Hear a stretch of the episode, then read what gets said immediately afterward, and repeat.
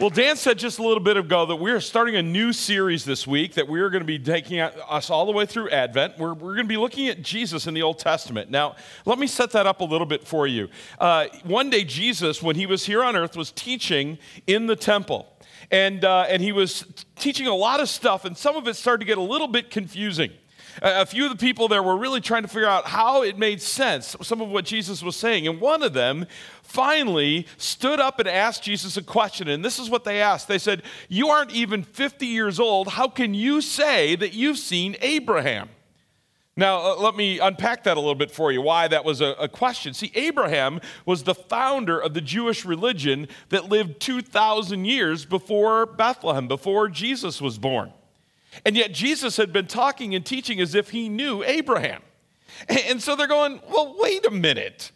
You're not old enough to know Abraham. You'd be thousands of years old. It's kind of like if you went and saw the latest Harry Potter movie. It's like, wait, McGonagall should be eight, and how come she's old? And you know, all that kind of stuff. That was, it was kind of the question. They're like trying to figure this out. And so look at what Jesus said. Look what his answer was. Jesus said, I tell you the truth, before Abraham was even born, I am. Now, there's two problems with what Jesus said. The first is if he thinks that somehow he's over 2,000 years old, he's crazy. But, but also, he's using poor grammar, isn't he? I mean, shouldn't he have said before Abraham was, even was born, I was? So, so what's going on here? Well, first of all, what Jesus is saying is that indeed he was around before Abraham. And then when he says, I am, do you remember the story of Moses and the burning bush? And, and, Moses says to the burning bush, God is speaking to him through that burning bush. And, and Moses says to God, Hey, when I go to the children of Israel and I tell them that you sent me, what name should I give him? What's your name? And do you remember what God said? God said his name was, I am. And so Jesus is literally in this moment not only claiming that he's been around for thousands of years, he's literally claiming to be God. And by the way, they understood that. That's why they picked up some stones to throw at him. Because because literally what, what he was doing is he was claiming that he was God. Now, John's gospel makes the same claim about Jesus.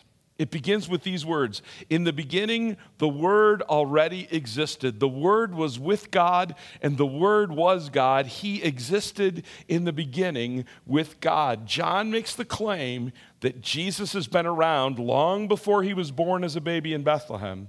In fact, he's been around before time itself was even created.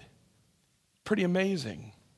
And so, over these next weeks, we're going to be looking at what was Jesus doing. If that's true, that Jesus has been around during the whole time of the Old Testament, what was Jesus doing before he was born as a baby at Bethlehem?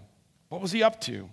We're, going to look at that. What we're going to find is there are a number of times that Jesus appears in the biblical story. It's just not as obvious as you might have thought.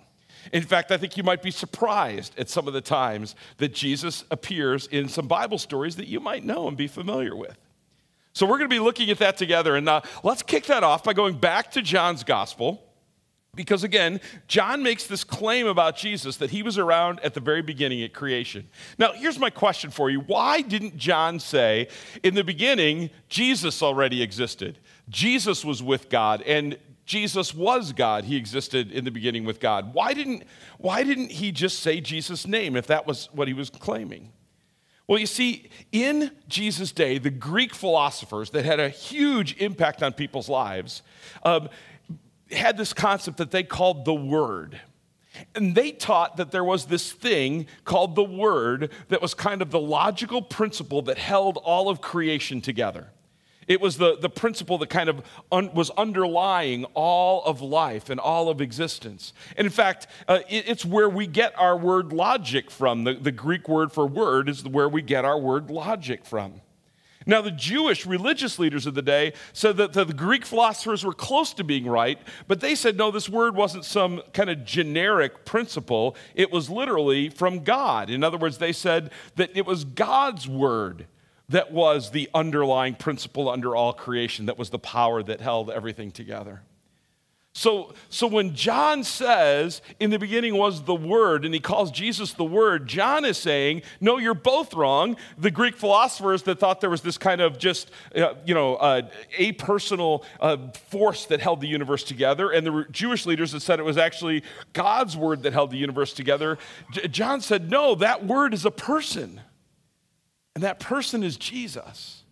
And then he goes even further. He says this He says, God created everything through him, and nothing was created except through him. The Word gave life to everything that was created.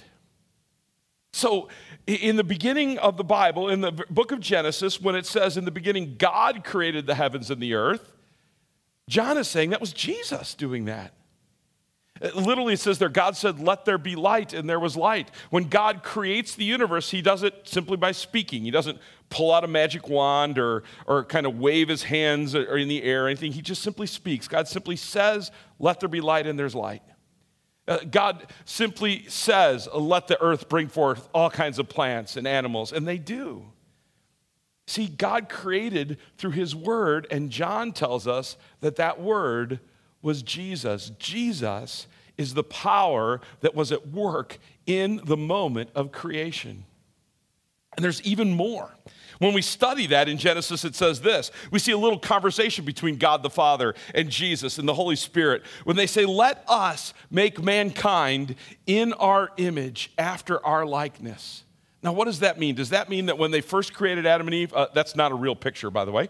Um, does that mean when they first created Adam and Eve that Adam and Eve looked like God? No, of course not. But, but what it is saying, when, when God says, let's create human beings in our image, what it's saying is that we were created with the capacity for love. You see, God is love, the Bible teaches us. And that means when He creates human beings, He gave us the capacity to love, which means He gave us the capacity to be in relationship with God and with one another. And that makes, makes us unique in all of God's creation. But to love, you have to be able to make a choice, don't you? Because love can never be forced or coerced. And so God gave those first two human beings that He created a choice. They could choose to love Him or they could choose their own path, and that's what they chose. The Bible tells us that, that they decided that rather than loving God, they wanted to love themselves, at least first, most of all. That rather than following God's plan for their life, they wanted to decide on their own plan for their life and do it their way instead of God's way. And as a result, sin and brokenness and death became a part of God's creation. Now, there's kind of something interesting. Right after they made that decision, right after the first sin that happened, we're, we're told that God comes for a walk with them. It says, Then they heard the sound of God walking in the garden of the cool of the day. And by the way, the, the tense of the verb here lets us know that this was a, an everyday thing, this was a regular thing. So picture that. Every day, God would come for a walk with Adam and Eve in the cool of the day in this Garden of Eden that he had created. And on this particular day, because of their sin, what do they do? They're shamed and they hide. Now, interestingly enough, the literal translation of that first phrase there, they heard the sound of God. Literally, we should have translated, they heard the voice of God walking in the garden. Now, I don't know about you, but I always thought that meant that God was just kind of calling out to them. But, but the theologians tell us that what it, what it is here is the same kind of word that John uses in John 1. In other words, what we're told is this was Jesus that was coming to walk with Adam and Eve in the garden. It was Jesus that was spending time with Adam and Eve. This is also not an actual picture, by the way. I, am relatively certain Jesus didn't look like he was going to thousands of years later, right? After he was born at Bethlehem. But, but in some way beyond our understanding, we don't know what he looked like. We don't know if he had a physical body or whether he was just a, a presence with them. But, but what the Bible says is very literally not only was Jesus there in the moment of creation, not only was Jesus the Word, the power through which God created the universe, but Jesus was the way in which Adam and Eve connected with God there in the garden. He was the way they experienced the love and the joy and the hope and the peace of God there in the garden. But now that's been broken, hasn't it? Be- because of their sin, They had to leave the garden because of their sin. Their relationship with God was broken. They're, they did not have that daily walk with Jesus anymore, at least not in the same way. That's why Jesus had to come and be born as a baby in Bethlehem. Because you see, God could have said, okay, you guys messed this up. You're on your own now. But He didn't. He promised them that one day He was going to come. And, and John tells us so that word, Jesus became flesh and made his dwelling among us. And that's why Christmas is such a big deal. Because it's Jesus saying, I'm not going to abandon you, I'm coming back. And by the way, in Advent, we celebrate that Jesus is going to come again. In the book of Revelation, we're told that, that uh, Jesus is going to come again. And there's this verse that says, I heard a loud shout from the throne saying, Look, God's home is now among his people. He will live with them and they will be his people. God himself will be with them. Folks, someday you and I are going to get to see Jesus face to face in heaven. Think about that. You know, have you heard the song I Can Only Imagine, kind of thinking about what heaven's going to be like? One, one of the lines in one of those verses talks about, I can only imagine what it's going to be like when I see Jesus face to face. When I have a chance to, to, to see the nail marks in his hands on my own, and when I have a chance to, to give him a hug, someday you and I will see Jesus. But here's the question Do we have to wait until he comes again? Or can we experience the presence of Jesus in our lives right here and right now? There's this amazing verse in Hebrews, uh, Hebrews chapter 13, where the, the writer to the Hebrews reminds us that God has promised us, Never will I leave you, never will I forsake you. In other words, God's promise to you and to me is, first of all, that God will not give up on us. Have you found yourself in this situation where you've prayed to God and you've said, Look, God, I know that this thing in my life is broken, it's wrong, and, I'm going to fix it. I'm, I'm going to do better. I'm, I'm not going to commit that sin anymore, or I'm not going to uh, abandon this opportunity to do good anymore. I'm, I'm going to get involved. I'm going to I'm going to do something. I'm going to do it right this time. And then you're only back a month later saying, Man, God, I, I messed it up. I, I didn't. I, I, sinned again, and I promised I wouldn't, or I, I said I was going to do this, and, and I didn't do it. You would, you would think, that's happened to me so many times, I would think that God would finally say, All right, Mark, you know what? I'm sick and tired of your promises. You're on your own. But God promises us He won't. Never will I leave you. I will never give up on you, God says. What's more, God says, Never will I forsake you. Never will I abandon you. I'm not going to leave you alone. And so the fact is, even though we can't see Him, that's going to come in the future. Jesus is with us now every day. And so, if Jesus is the Word, the voice of God through whom the universe was created, if He was the voice of God that Adam and Eve spoke with in the garden, can you hear the voice of God today? And the answer to that is yes. Jesus wants to speak to you, He wants to be an influence in your life. And every time you open up the Bible and read it, you're hearing the voice of God through His Word. That's, that's Jesus speaking to you. Every time you get down on your knees to pray and, and, and you speak to God and then you just are quiet and listen, God speaks to us in those moments. It may not be an audible voice, but we can hear Him as He guides and directs our thoughts and our lives. Every time we come here and we gather together and we receive his body and blood through the Lord's Supper, or we see someone uh, get that gift like we did in the earlier service today through the waters of baptism, that's the voice of God speaking into our lives in a powerful way. So here's my challenge for you this Christmas season. Because Christmas can be pretty noisy, right? I, I don't mean just like the, you know, Christmas carols that play constantly wherever you go. Why does it seem like every store I was in this week was playing Grandma Got Run Over by a Reindeer? I'm not sure. Christmas can not only be noisy, just physically noisy, but, but there's so much stuff going on, right? There's the, there's the shopping to do and the parties to go to and, and the decorating to do in the houses. It just seems like there's so much on our plate at Christmas time. The challenge is for us to hear God's voice in the midst of all that noise. So here's my challenge to you between now and Christmas, these next 25 days, yes, it's only 25 days, what are you going to do to hear God's voice this year? Let me give you a few suggestions. How about you say, you know what, no matter what else is going on in my life, I'm going to make sure I'm in church every week this Advent season. I'm, I'm going to come every week and hear about these appearances of Jesus in the New in the Old Testament and what, what that has to do with my life. I'm, I'm just going to make sure at least once a week I have time to be with Jesus and other believers.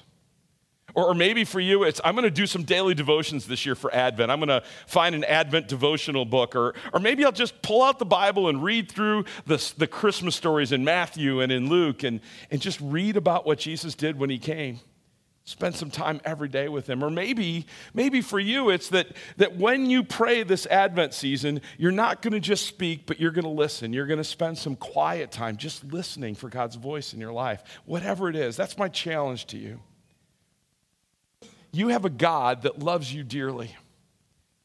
Just like Jesus came every day to be with Adam and Eve in the garden all those years ago, he comes every day to be with you and with me to bring us hope and joy and peace no matter what's going on in our lives.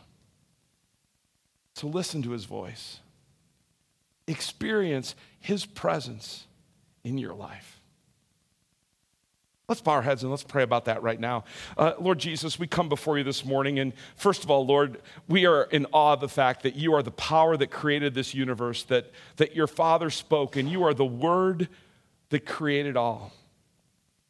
And Lord, we're amazed to think about and hear about what that would have been like for Adam and Eve to just spend a little time walking and talking with you every day. Lord, I look forward to that day when I'm going to get a chance to do that with you in heaven. But Lord, I need your presence right now in my life. And I know I speak for everybody in this room when I say that. We need your presence. Getting through this life is a struggle. But knowing you are our Lord and Savior and you are with us, and that we can hear your voice speaking of love and joy and hope and peace and grace. Lord, I need to hear that voice, especially this time of year. So, Lord, speak to us. Speak to us through the power of your word. Let us spend quiet time with you, knowing that you are our God. And Lord, I pray this morning that you'd also hear us as together we pray the prayer that you, that you taught us Our Father, who art in heaven, hallowed be thy name.